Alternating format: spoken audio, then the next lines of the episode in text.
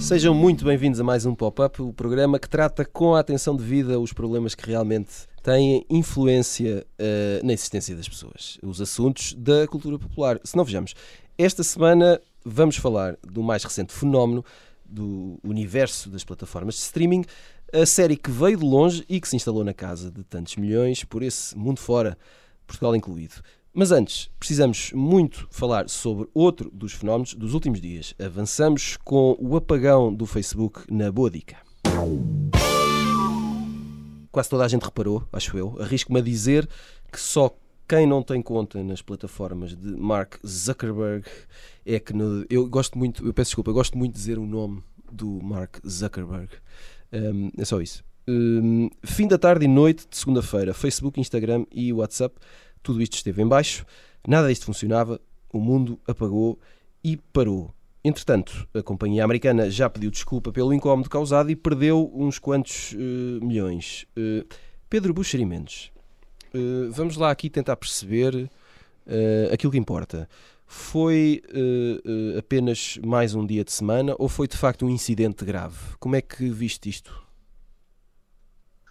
É, foi mais um dia de semana, obviamente porque, porque nós precisamos de tal forma uh, destas coisas, não é? Dos, neste caso, do, sobretudo do WhatsApp, uma determinada classe social, outra o Facebook e outra o Instagram, eu diria que está ali a meio, precisamos de tal forma de, de, destas realidades ou destas construções que, pronto, dizemos umas piadas, esconjuramos, uh, aproveitamos para, para sinalizar virtude, não é? Que, ah, eu ao Facebook já não vou há 78 anos, pronto. E depois a vida, a vida segue é-nos difícil, é-nos difícil ou impossível mesmo viver aqui, pelo menos no Ocidente, e julgo que também no, no Oriente ou noutras paragens, noutras latitudes, sem estas redes, não é? E, e, e daí que, pronto, tudo, tudo como dantes em abrantes. Isto aconteceu, suponho que estas falhas serão um, ou seja, alguém será despedido lá no, nos Facebooks, não é? Exato, um, será, um pequeno, as... uma pequena pessoa que trabalha na, na, naqueles servidores, né? naquelas caixas enormes isto. o pedreiro, Exato. castigado, o eletricista. Mas repara, por, por exemplo, na, na, no Observador ou na SIC também há servidores e, que, e quer dizer, um dia um ratinho pode roer um cabo. E também há pessoas flageladas. Atenção. Pronto, e, depois, e aposto que não perguntarás se a SIC ou o Observador uhum. vão. Não sei, não, não, eu sei que não. Ou seja, nós tendemos a ver as, as, ainda as redes sociais como se fosse assim uma espécie de de qualquer coisa juvenil uhum. que as pessoas sérias fazem, mas, mas pelos vistos não é. Eh, é. É uma coisa que já faz parte da vida das pessoas. A mim só me fez falta, devo dizer, o, o WhatsApp, mas também resolvi com através das mensagens de SMS, né? Um, e, e, de alguma forma eu sabia, acho que sabíamos todos que isto mais tarde ou mais cedo haveria de voltar, né? Portanto, e voltou umas horas depois e assim foi. Pronto, e passou. E passou bem. Portanto... Nem sei se figurará nos, nos, nos balanços do ano, sou, sou de franco. dos, dos, eventos mais marcantes do ano. Isso, isso. Uh, Bruno Vieira Amaral, uh, qual é a conclusão a que, a que chegaste? Que estamos demasiado ligados? Isto foi tudo muito engraçado ou, na verdade, foi algo de facto importante? Foi tudo isso à vez. Eu, depois de uma aturada meditação sobre o tema, tenho a dizer que só teve consequências positivas. Uhum. No geral, no geral, claro que houve efeitos uh, negativos, mas depois de olhando para, para o todo, creio que só houve consequências positivas. A primeira é que nos obrigou a desligar uma espécie de jejum, embora involuntário, das redes uh, sociais. E a prova da necessidade desse uh, jejum, de um consumo mais moderado, é que um, se viu que as pessoas ficaram ansiosas. Uh, e se calhar até passaram mais tempo a experimentar e a aceder a, às redes para confirmar se já tinham voltado, que revela uma grande ansiedade. Isso foi um dos efeitos, uh, claro, dos impactos negativos. Tu também fizeste isso? Tu, essa... tu, também deste por ti, volta e meia. Deixa-me lá ver se isto já está a funcionar. Eu devia dizer que não, mas eu confesso que mas a verdade... acho que até fui mais vezes. Exato. o que é que se passa? O que é que se passa com isto? Quando é que isto vai voltar? Uh, e a perguntarmos, é? Bem, quando é que volta o mundo tal como nós o conhecemos? Uhum. Outra das consequências positivas é que o mundo eh, mostrou que continuou. Não, continuou a rodar, não parou. Não, interrompeu a sua marcha imparável rumo a, a, qualquer coisa, seja o apocalipse, seja o, o paraíso, e continua sempre, mesmo que por algumas horas nós estejamos impedidos de comentar o apalpão da Filomena Cautela a um apresentador de televisão. A segunda consequência positiva, ou outra das consequências positivas, é lembrar-nos também, como dizia o Pedro, de outras formas de contacto uhum. e do perigo que é a excessiva concentração de meios e de poder e que, por incúria, incompetência, porque um ratinho roeu o fio ou por intenções criminosas até, uh, pode, pode ir abaixo, não é? pode ir tudo abaixo e deixar-nos pendurados e deixar algumas atividades em maus lençóis, é? porque, sobretudo hoje, neste período pré-pós-pandémico, nós dependemos muito das redes para contactos profissionais, para combinarmos o que é que vamos dizer neste programa, por exemplo, uh, e estamos muito dependentes destas, uh, das nossas atividades as nossas atividades, aliás, estão muito dependentes destas tecnologias. E um, um apagão elétrico lembra-nos, uh, um apagão deste, lembra-nos uh, o que nos lembra um apagão elétrico, que às vezes convém ter velas e lanternas em casa, e da mesma forma que uma falha no abastecimento de água nos lembra que se calhar é bom guardar uns 50 garrafões na arrecadação. Maria Ramos Silva, uh, apesar de tudo isto, há aqui questões que podem ser um bocadinho mais importantes e se calhar mais graves para algumas pessoas. Não é? Por um lado, uh, todas as pessoas cuja vida profissional depende uh, das redes sociais. E são muitas e são cada vez mais. E por outro lado, um, uh, há alguns casos extremos que não têm a ver com a vida profissional, mas têm a ver com a vida ponto.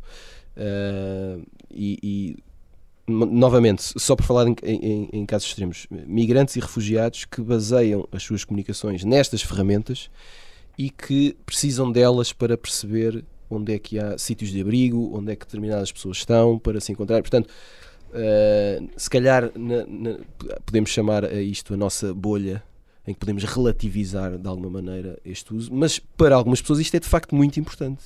É claro, as redes de facto nós estamos todos ligados e tanto, tanto falamos desse caso extremo como uh, de casos um bocadinho mais frívolos, não é? Eu recordo que em, quando as redes foram abaixo, uh, tinhas, por exemplo, uma semana de moda a correr em Paris e para além de, daqueles constrangimentos naturais teres imenso trânsito, imensa chuva, uh, uma greve pelo meio, acho que ainda por cima Pois a certo momento não tinhas, uh, tinhas influenciadores na fila da frente, mas não tinhas esse, esses diretos, esses streaming, aquelas ferramentas essenciais uhum. para, enfim, habitar o mundo em, em tempo real.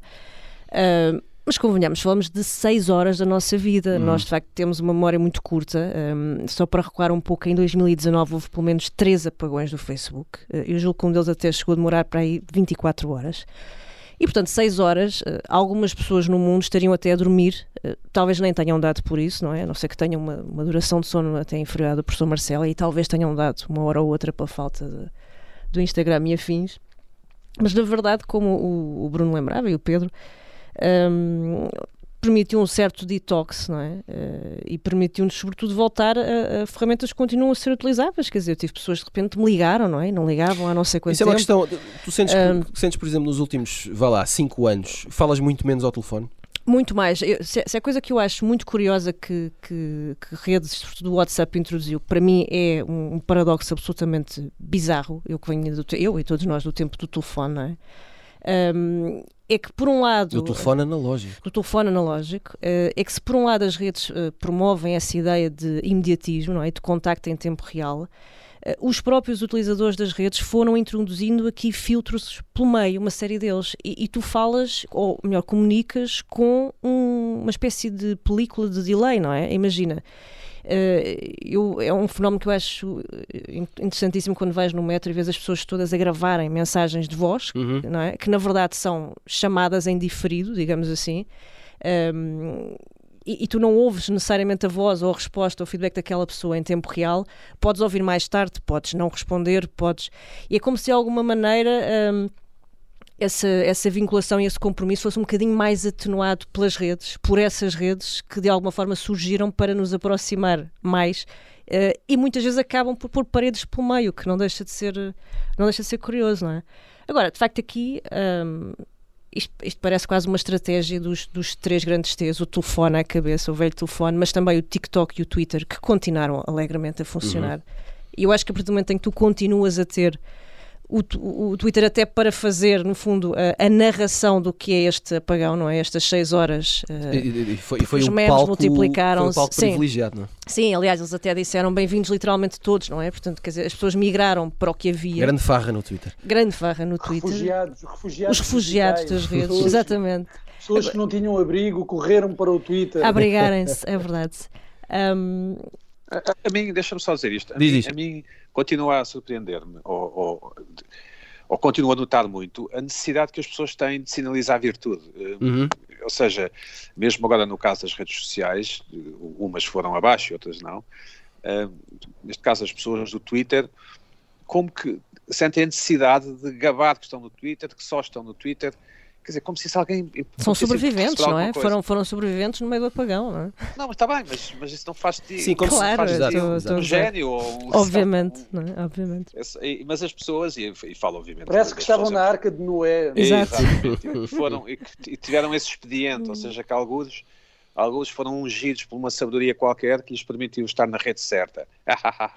Mas isso foi muito de facto essa nossa dependência, não é? Que bela gargalhada maquiavélica. O mundo digital. Não consigo, é, não consigo, deixa-me sublinhar isto, não consigo perceber esta necessidade de sinalizar virtude a propósito de tudo, de tudo e de nada, inclusive é das redes sociais, quer dizer, uma pessoa pode há bastantes pessoas que estão no Facebook, por exemplo, que é a dita rede ultrapassada e dos velhos, e o Mark Zuckerberg é, é não sei quem, mas há bastantes pessoas que escrevem francamente bem e, e, e bastante pertinentes, quer dizer, não, não, não, é, não, não é preciso demonizar quem, quem está numa e não está noutra. É só, era só uma nota lateral. Sim, e aqui eu volto sobretudo a esta ideia de, uh, como, como, o Pedro dizia, acho que não, não, vai, não vai haver sequer espaço ou memória para, para o balanço do ano incluirmos este, este semi-apagão, não é? estes, estes seis minutos de pausa na nossa vida.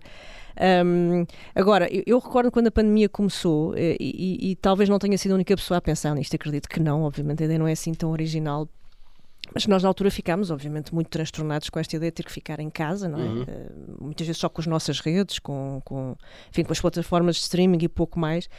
Foi uma, facto, uma fase muito negra, mas eu uh, pensei o que é que poderia ser pior que isto em termos práticos para, uh, enfim, uma, uma sociedade bastante habituado a uma certa ideia de conforto. Não e imaginei, exatamente, imaginei, mas não é um apagão de 6 horas, imaginei um, um apagão absolutamente total, é? uh, prolongado no tempo, pior sem que, internet. Pior que tudo seria isso, é? sem internet no geral. Sem internet no geral, e, e aí sim, uh, eu acho que a arca de Noé que o Bruno terias... falava ia ser mesmo uh, Até porque nesse caso não, não, terias streaming. Não terias nada, não, terias nada, E tu aí terias mesmo que, tinhas que ler, reinventar, tinhas, terias que ler, tinhas por exemplo. Que ler. Exato. E pronto, aqui salvava-se o. As pessoas reencontrarem-se em casa, não é? Como uh, não, entre, que... entre, nós salvava-se o Pedro e o Bruno. O Pedro, porque lê aquela quantidade não, absurda. Não, ler não, não. Muito bem, antes do final da primeira parte, uh, vamos às habituais sugestões da semana com o post-it. Por falar em ler, Pedro Buxerimentos, andas a ler e andas a ler bastante bem, parece-me. Sim, uh, estou a a ler o, o, o, livro de estreia de um, de um autor britânico, Douglas Stewart. É um livro publicado em Portugal pela Alfaguara, nunca sei bem dizer este nome. É isso mesmo. Chama-se Shaggy Bane. Eu, eu, quando fui comprar o livro, não me lembrava deste, deste título, que é o título é o nome de um personagem, não é? Então dizia. Eu, eu quero um livro que ganhou o Booker, não sei bem o nome, que é Brian May, não sei o quê, mas a senhora da FNAC soube logo ir buscar o livro. Mas aconselho vivamente, é um, é um livro muito narrativo, eu acho que as pessoas vão perceber o que isto quer dizer. Um, seguimos a história apaixonadamente, apesar do, do, horror de algumas descrições e de imaginar que podíamos ser nós naquele lugar. É um livro que eu aconselho vivamente. Shaggy Bane, de Douglas Stewart, da Alfaguara. Maria Ramos Silva, hum, eu, vou só, eu, eu, vou só dizer o título, Está bem, força. A história, o resto. a história esquecida do liberalismo. Verdade. Uh, das edições 70, a autora chama-se Helena Rosenblatt, é uma senhora sueca, uma investigadora sueca, um, costuma estudar o pensamento e político. E princípio daí vem sempre alguma credibilidade extra, não é? Vem, claro, os nórdicos, almôndegas, decoração para casa, como não. Uh, mas bom, esta senhora normalmente estuda mais o pensamento político e religioso francês, que é aliás central na história de, do liberalismo e um dos pontos de passagem obrigatória nesta história esquecida. Mas aqui vamos desde eh, Roma Antiga até aos nossos dias. Um, e é interessante, uh, parece uma coisa assim muito mais, uh, enfim, pesadona, mas não é. Eu recomendo, porque começa sobretudo por escrutinar as origens do, do, termo, um termo instável, não é? Como instável é a noção do que é hoje ser liberal, um termo tão pop, parece estar na ordem do dia. Uh, mas de facto ela vai ali à raiz etimológica, fala-nos de liberdade, de generosidade, mas depois também da, da reforma moral e de uma série de sombras, a própria noção do liberalismo, como sei lá, o elitismo, o sexismo, o racismo, o imperialismo, por aí fora, enfim. Uh, basta lembrar que durante muito tempo a palavra liberal foi usada para descrever uh, alguém que pertencia a um grupo dominante, não é? Um, e pronto, e depois percorre ali uma série de noções também, mitos sobre uh, a nossa a relação entre o Estado e a Igreja, a necessidade de intervenção do Estado, a defesa dos direitos individuais. E, Literatura light, portanto. Não, mas é bastante. Não, não pensem que é uma coisa absolutamente uh, penosa, que só uhum. vão recorrer quando não houver internet. Não, acho que podem. em último recurso, absolutamente. Podem, e na pior das hipóteses, partilham só a capa nas redes sociais, fazem um furor e pronto, e não leem nada. É isso. Muito bem. Um, Bruno, podemos deixar a tua sugestão para o início da segunda parte? Com certeza. Muito bem, eu gosto de pedir autorização porque assim entendemos todos muito melhor. Fazemos agora um curto intervalo e voltamos uh, em breve. Até já. Bem-vindos de volta ao Pop-Up, segunda parte de um programa atento às falhas e às virtudes da banda larga. Uh, já vamos continuar neste campeonato. Antes, Bruno Vera Amaral, a tua sugestão da semana para os nossos estimados ouvintes. O título é Ataque dos Clichês de Hollywood. Provavelmente agora os ouvintes já não se lembram das sugestões uh, do Pedro e, e, da Maria. Portanto, depois dessas sugestões com Booker Prize e histórias do liberalismo, cabe-me a mim resgatar a honra pop Exato. Deste desta emissão e sugerir o ataque dos clichês de Hollywood, que é, é, um, é um filmezinho de uma hora, uma coisa muito, muito light, uh, muito bem feita. Lembra assim eh, uma, uma refeição, aquelas feitas à pressa, mas que são boas que depois sabem a pouco. É apresentado pelo Rob Lowe, esse grande mito esse bonitão, esse eternamente bonitão. Sempre, sempre. Impecável, magro, uh, um tipo de homem que nós queremos muito longe das nossas mulheres. Uh, mas é, é, muito divertido, uh, porque pega numa série de, de clichês, de, de, repetidos, por isso são clichês, de, dos filmes de Hollywood, como por exemplo a cena de cuspir a bebida quando a personagem recebe uma informação surpreendente, as cenas em que um personagem observa um funeral à distância, ou as cenas do, do polícia que é morto na véspera de se reformar dos vilões com sotaque inglês, isto é só uma hora. E, e, esse é o lado positivo. Sabe a pouco, é verdade. Mas é o lado positivo porquê? Porque uh, eu vejo algumas séries em que a massa é demasiado esticada e que aquilo já não, já não está a dizer nada ao fim do, do, do segundo episódio. Isto é uma hora de, de entretenimento concentrado, levezinho, uma hora muito divertida. Eu acho que essa é, aliás, a opinião uh, geral de, de, das críticas, uh, não é inofensivo e é uma hora muito bem passada. Sugiro o ataque dos clichês de Hollywood, uh, mas também sugiro, sei lá, Heidegger, para quem quiser uma coisa mais, Ora, cá está. mais leve. Estava a sentir falta disso.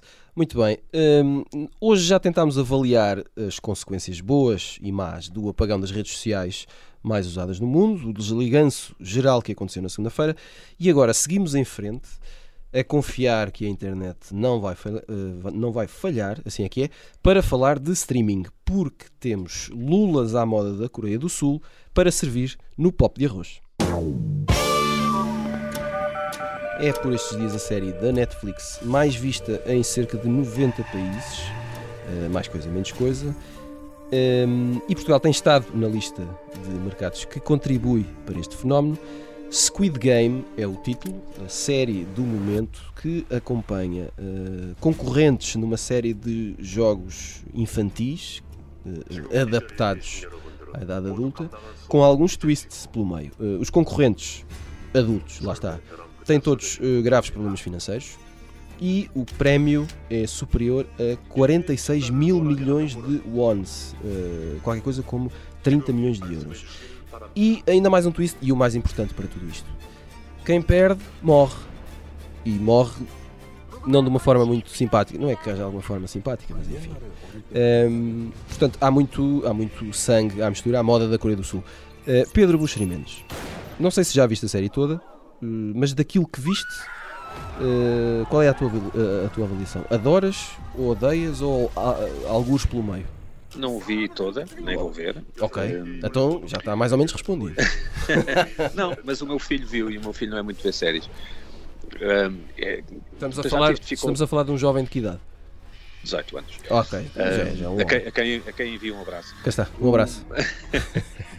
Primeiro tive dificuldade em escolher a língua, não é? Porque eu, eu de facto tenho, admito o preconceito, não é bem o preconceito, tenho a dificuldade de me concentrar em línguas das quais não entendo nada, não é? uma uhum. palavra, uma okay. ou o que for.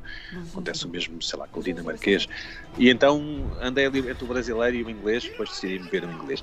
E depois a série parece-me ser bastante, bastante evidente, não é? É um tipo que é um desgraçado e depois acontece qualquer coisa e ele é transportado para um cenário uh, inesperado, por assim dizer. E, e, e, e, até aqui nada, nada, de, nada de mal, mas, mas são, são tropos da ficção que a mim, ser altamente sofisticado intelectual, já não me já não me já não te surpreendem, que, claro. Sim, mas que não é uma crítica, mas que apanham facilmente e fascinam uh, os públicos mais novos, não é? Porque o sucesso desta série, como o sucesso antigamente do, da Casa de Papel, uhum. tem muito a ver com o público que está disponível para ver os, os miúdos, os chamados miúdos, para mim que são pessoas entre os 13, 14 e os 20 e muitos, precisam de ter conteúdos que os seus, que eles e os seus amigos também veem e dos quais podem falar. É? Todos nós precisamos desse tipo de narrativas e nós, se nos sentarmos à mesa de um restaurante com uma cerveja na mão, rapidamente também vamos ao nosso passado e arranjamos conteúdos e temas que nos ligavam e que ainda hoje nos ligam. Portanto, a, a série beneficia disso, beneficia de ser de apelar a um público mais novo e de ter depois uma série de dispositivos narrativos que são bastante óbvios, e a mim só me espanta como é, como é que não são usados mais vezes, como cenários distópicos de, com cores muito marcadas. Aqui também temos pessoas vestidas como na Casa de Papel, não é? Com aqueles fatos encarnados e aquela máscara do Dali. Uhum, Aqui também temos, também temos a população que vai jogar, está vestida com, acho que é um fato de treino qualquer, uma espécie de pijama azul, acho eu, e os maus, os que os guardas têm uma máscara tipo Darth Vader, não é assim? Os kimonos também colorido, não é? Uhum. E, e, depois começamos a ver logo no primeiro episódio, ou no segundo, não me lembro bem, uma boneca enorme, que é o primeiro jogo, não é? Sim, sim, é logo no primeiro episódio. Sim, que é o macaquinho do chinês, é assim que traduz, o, traduz o, em português, acho eu. Uhum. E, portanto, esse tipo de dispositivos narrativos e de, de, que são extremamente bem conseguidos, porque são universais e simples, cativam desde logo o, o espectador, que quer saber o que, o, o que, é que se vai passar. E pelo que eu estive a ler, e o meu filho me disse, há depois mais brincadeiras, não é? mais brincadeiras de infância que são convertidas em gosto, jogos de morte. Gosto que tu lhe chames brincadeiras. não, mas, mas, ou seja, porque mimetizam ou, ou, ou há uma translação entre aquilo Exato. que nós fazíamos em criança com esta realidade adulta. Portanto, quem perde leva um balásio e não, não, não fica só moado a um canto. Exato. Um, e, portanto, tudo o que é mistério, tudo o que é distópico, tudo que, tudo que aterroriza o público, não é? Ah, será que um dia o mundo vai ficar assim? Ou, ou é, é, aliás, é uma tática muito usada pela extrema-esquerda, seja em Portugal, seja nos outros países, em que, no fundo, uh, estão sempre a avisar que o apocalipse está a chegar se nós não votarmos neles, não é? Neste caso, agora parece ser o apocalipse climático, mas há sempre um apocalipse qualquer uh, a chegar. E estas séries tocam essas cordas, não é? Que nós todos temos, o medo, não é? um, um, a ideia de medo, a ideia de enfrentar o desconhecido e a ideia de que um dia alguém pode construir uma realidade em que nós somos obrigados a jogar ao macaquinho do chinês se não vamos um balásio, eh, é uma ideia simultaneamente aterradora e extremamente sedutora, não é? sobretudo quando estamos no, no sofá a ver televisão. Primeiro de tudo, uh, referi que adoro a palavra balásio. Porque. não sei, porque acho que as vogais funcionam muito bem, não é? Uh, é uma boa palavra. Bruno Vieira Amaral, um, eu primeiro que tudo quero saber o que é que. Eu quero a tua avaliação a este jogo da Lula. Uh, que, quero que me digas o que é que sentes em relação a esta série. Queres mesmo? Quero, quero. Quer, queres mesmo? Não então é. eu vou tentar. Vamos a isso. Vou tentar desenvolver. Eu, eu o Pedro já disse muitas coisas uh, relevantes sobre, sobre a série em relação aos dispositivos uh, narrativos e porque é que funciona uhum. uh, tão bem junto de um certo público. Eu acho que a ideia de jogo, de jogos em que as personagens têm que ultrapassar diversas etapas, é, é um, é um tropos da, da narrativa da ficção que funciona sempre bem. O saber quem é que, quem é que passa, não é? Quem é que, quem é que perde, quem é que passa. Seguinte, uhum. Há uns que são, que são as personagens que, que criam empatia, que nós estamos a torcer por elas, e há outras que desejamos que levem um balazo, mas, mas por isso mesmo é que não perdem logo, não é?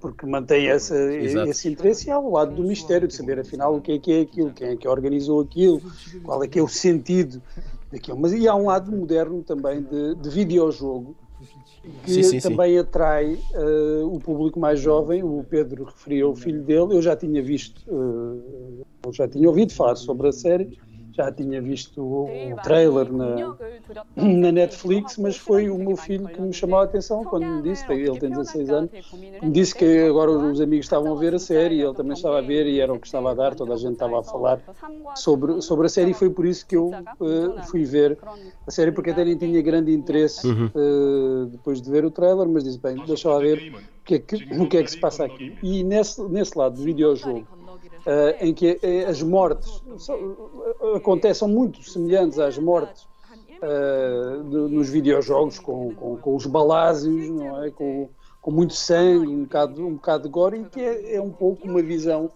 insensível e obscena da, eh, da morte, aquilo não tem valor nenhum. Uhum. Se nós compararmos, eu lembro-me de há uns tempos o Pedro falar da violência nas séries, todas as séries tinham que ser violentas e, e referir séries como, como Os Sopranos, o Breaking Bad e outras. Se nós pensarmos nos homicídios, eh, os primeiros homicídios cometidos pelo Tony Soprano e pelo Walter White, não, não tem nada a ver com este mundo. É, é completamente diferente. Há ali uma, uma ação pessoal pesada. Sim, sim, sim. Ou seja, a morte, a, a, morte tem um peso e tem um valor. E aqui não. A morte é uma, é uma, é uma coisa completamente uh, sem valor. São pontos. Uh, não há, sim. É, é ali, é, são, são personagens. É cartunesco, não é? Sim, não, não, não, não, não, não, não sentes que aquilo tenha uh, algum peso, a morte de, de, daquelas pessoas. De, são apenas uh, personagens do videojogo, números. Uh, aliás, são, são mesmo, literalmente, são números uhum. naquele jogo. Depois, sim, há ali uma dimensão social de uma outra Coreia, o subtexto da crise económica. Mas, mas, mas convenhamos que, que não é por isso que a maior claro, parte das pessoas vê. Era, isso, era aí que eu queria chegar, meu amigo. Obrigado Peço por desculpa. aqui ao meu raciocínio. que era muito profundo, mas que é, é crítica à sociedade capitalista. E, e, e a todos o e à, e à excessiva eh, competição e à desumanização dos, do, dos que não têm, dos falhados que perderam tudo e o sistema capitalista deixou-os sem nada e eles agora competem, estão habituados, treinados para a competição e andam aqui a matar-se uns aos outros. Isso aí nós já sabemos como é que funciona, não só na, na Casa de Papel, mas noutras séries na Netflix que têm que ter quase esta, esta parangona do, a crítica profunda às perversões do sistema capitalista. Isto funciona sempre, mas não é por isso, e isso é que é importante sublinhar, que a série é um sucesso. Uhum. Por aqueles motivos que eu indicava há pouco, é por isso é que é tão atrativa para o público mais jovem. Maria Ramos Silva, naturalmente quero saber o que é que achas deste Squid Game, mas também perceber se uh, tivemos há, há, pouco tempo o sucesso que continua, não é? Acaba no fim do ano. da Casa de Papel. Isto na onda de como o Bruno estava a dizer e o Pedro, não é? De, de, de... Há, há, aqui semelhanças na, na, no método e, e, na forma de contar uma história e, e, sei lá, na construção das personagens e do cenário. Uh, há a semelhança de ser uma série de enorme sucesso no mundo inteiro e não ser falada em inglês mas parece que podemos daqui partir para que tudo vai mudar e que há um novo paradigma, ou se calhar. Não, mas há ali uma linguagem universal de facto, uhum. não é? A, a, ficção coreana, isso notas numa série de, de títulos uh, mais recentes, inclusive acho já, tive, já trouxe aí um, um título qualquer que, não sendo tão cartunesco neste sentido, continuava a viver muito deste binómio em que eu penso que eles apostam muito, que é por um lado aquele cenário, o contexto de feira popular, não é? A loja de doces, Sim. em que tudo é muito colorido e divertido. As e cores, depois foi a primeira coisa que me chamou a atenção, é, foi ver é? as fotos Sim. e de facto parece um, um, jogo de plataformas, um jogo de vídeo, uma espécie de Super Mario. Totalmente, sim. Mas, mas, mas depois tens essa dimensão muito macabra, que é com uma. Os balásios. É, com os balásios, lá está. Um, e, e esse sangue todo e esse grafismo todo, uh, quase agora, como o Bruno dizia, um, de facto também é uma marca muito eh, ali muito, muito presente na, na ficção sul-coreana. Um, eu acho que mais interessante, de facto, eu não tinha grande expectativa, confesso, uh, foi, foi respondendo ao vosso desafio que foi ver Mas o, fazes bem, Maria, o jogo porque eu Lula. acho que esse é o melhor método, não é? Pronto, de encarar ver o jogo do Lula. Um, e acho que é interessante, tem ali de facto algumas coisas interessantes, porque uh, mesmo que já não tenhamos a idade do, do, do, filho Pedro, a verdade é que há ali de facto esses uh, aspectos comuns uh, de curiosidade, de, de enfim, de, de estímulo tu de facto queres ver o que é que acontece no próximo nível, não é? Nós voltamos de facto a esse, esse jogo de níveis em que imaginamos quem é que vai sobreviver, quem é o número que passa, quem uhum. é que uhum. fica para trás. E tu percebes que de facto há ali um fenómeno absolutamente uh, pop e universal e que consegue passar essa barreira quando assistes a tudo o que acontece depois para lá do visionamento, não é? Quando tu de repente tens Uh, o fornecedor de internet na Coreia a processar a Netflix por causa do excesso de tráfego, ou quando tu tens. Uh, acho que houve imensas pessoas que se puseram a ligar mesmo para o número de telefone que aparece na série, sim, sim, que sim. existe mesmo, e portanto houve um senhor coitado que estava lá na sua vida e que passou a receber 4 mil chamadas por dia sem saber sequer o que é que se estava a passar. Uh, mas tudo isso é ótimo marketing para a série. É ótimo, claro que sim, mas isso lá está, tens um, um fenómeno o, o, pop em toda a sua extensão. Não? É? Diz. O, a Casa de Papel foi uma série feita para a televisão, para a uhum. Antena 3. Exato. E foi um fracasso, ou seja, com um público mais uh, heterogéneo, sobretudo dominado pelas, pelas idades mais avançadas, que são as que veem mais televisão. Não resultou tão bem, não é? Pronto, não só não resultou tão bem, como foi caindo a pique entre uhum. o primeiro episódio, fala da primeira temporada apenas, entre o primeiro episódio e, o, e o, a revelação no final. É? Eu vi a primeira temporada na Netflix com muito interesse, porque porque de facto fui cativado por aquele mundo, não é? O, na Casa de Papel, eles vestem uns, uns fatos e vão assaltar a Casa da Moeda, lá o que é. Mas depois, às tantas, já não podia ver aquilo à frente, porque, mas ficava a ver porque queria saber como é que eles haveriam de, de safar, não é? No fundo, uhum. o safar-se era saírem com o dinheiro do, da Casa Forte. Até hoje, eu, o filme mais imbatível, ou a história mais imbatível dessas, é o, aquele filme do Spike Lee, que eles assaltam um banco em Nova York com o Clive Owen, não é? Uhum. Nunca me lembro ah, o nome desse filme. Esse filme é incrível. Uh, e é uma Por causa há pouco tempo. Eu há pouquíssimo tempo, sim. Sim, é uma forma adulta de trabalhar o tema. Voltando aqui à série coreana, a série foi recusada, não sei se sabem, durante 10 anos. Já há a narrativa de que o tipo teve que vender o seu laptop porque não tinha dinheiro para comer. Mas entende-se do ponto de vista de quem é o executivo de televisão, eu estou nessa posição, porque é que a série é recusada. Não significa com isto que os executivos de televisão sejam inteligentes ou, ou, não. É de facto é uma série uh, infantil, não é? Pôres um. Ah, o tipo joga um jogo no metro e depois é levado para uma arena onde estão muitos. Quer dizer, é preciso alguma Sim, suspensão. É tudo, é tudo, gostei, gostei muito desta descrição. É uma enorme suspensão da descrença. Exatamente. É. Portanto, se, se é alguém básico, for, não é? nós for bater à porta de uma televisão com esta, exatamente, com esta ideia, pronto, muito provavelmente não é suficientemente sério, diria eu. Uhum. Não significa insisto, que as pessoas de televisão é que saibam. Estou só a dizer que às vezes o público quer, pretende, precisa de uma guloseima. E este é o tipo de séries guloseima, que obviamente hum. agora vai ter imensas temporadas, imensas declinações, provavelmente adaptações ao cinema. Pronto, e ainda bem, o mundo, o mundo continua assim. Desde que o meu Sporting continue a ganhar, por mim, encantado. Bom, não sei se algum de nós vai comentar esta última afirmação do Pedro, mas uh, vamos. Mas já agora só uma pergunta. Isso quer dizer que não pode haver muitas guloseimas destas ao mesmo tempo? Ou não há mercado para isso? Não, quer dizer que se calhar há muito mais mercado para isso, mas uhum. que há uma inércia dos, dos okay. gatekeepers, para usar uma palavra interessante, que faz com que não existam mais séries destas, ou seja, eh, as pessoas que fazem televisão, ou cinema, ou teatro, ou literatura, gostam de pensar que estão a fazer uma coisa séria, não é? Eh, ou minimamente séria, ou com alguma seriedade. Depois uns tipos a jogar ao macaquinho dos chineses e a levarem uns tiros, uhum. não, é, não, não parece coisa séria. Pronto, eh, é um pouco isto. Ou seja, no fim de contas tudo depende muito da ideia. Não, não. Tudo depende muito é da capacidade de quem decide e de quem paga de decidir apostar. De compreender uhum. Eh, pá, que ideia boa. É? Mas há aqui um fator, há aqui um fator, independentemente do valor da ideia, há aqui um fator uh, que é decisivo na aceitação que a série tem junto do público ocidental, não é? que é precisamente uh, o da estranheza, do exotismo, uhum. uh, que contribui e facilita a nossa suspeição da descrença. Portanto, não há, não há rostos uh, conhecidos, é? de, de, pelo menos para nós ocidentais. Se visses o Brad Pitt rostos... a fazer aquele jogo do macaquinho do claro, chinês. É, aquilo caía logo. Qual era o problema? Logo à primeira. Não, não é essa a questão. Mas eu, eu percebo a complexidade do Tiago. Sim, sim, sim, sim. Ah, existe, claro, um lado exótico, daí que seja normal que as nossas únicas referências, ou as mais presentes, do, do, que é a ficção uh, audiovisual coreana sejam chamadas para enquadrar este, este jogo da Lula, que é os Parasitas e os filmes de terror sul-coreanos, que é aquilo que nós mais ou menos conhecemos, e como estão dentro mais ou menos do mesmo universo, nós encontramos ali um ponto de apoio, há uma, há uma estranheza que é reconhecível e que torna mais fácil essa aceitação do lado absurdo da, da história, não é? Porque no fundo é o mesmo dizer, ah, isto é mais uma daquelas maluquices dos coreanos, Exato. É aqueles, aquelas coisas estranhas. Seja, ao mesmo tempo é estranho, mas é reconhecível na sua estranheza, é aceito na sua estranheza.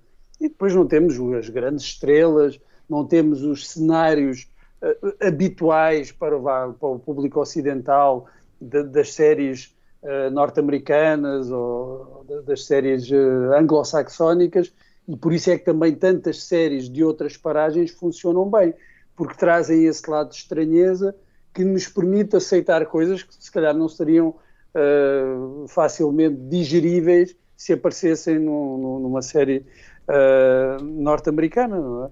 É? Por outro lado, há aqui também uns clichês, não é? Aquela cena do tráfico de órgãos, eu, sem querer aqui fazer sim, nenhum, sim, sim, dar nenhum spoiler, mas é, aparece relativamente cedo na, na, na, série.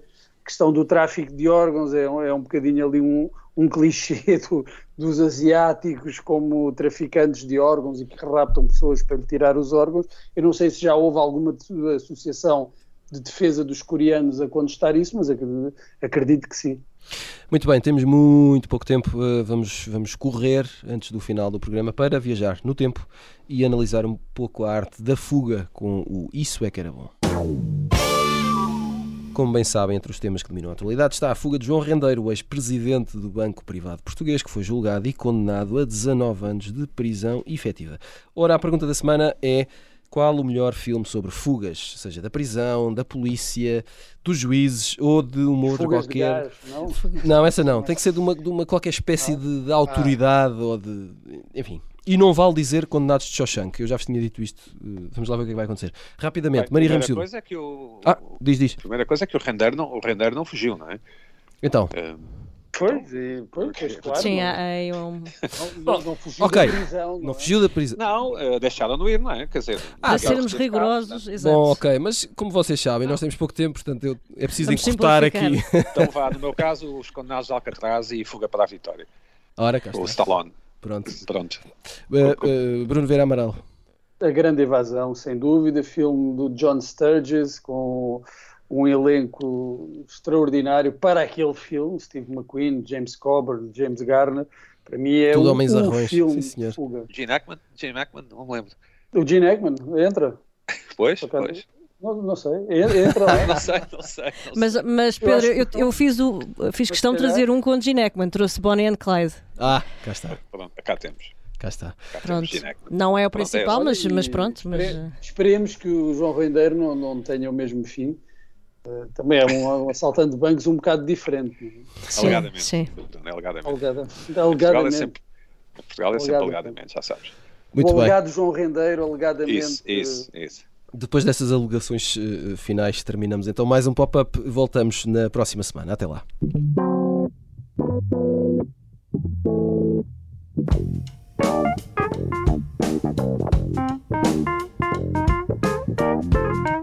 Thank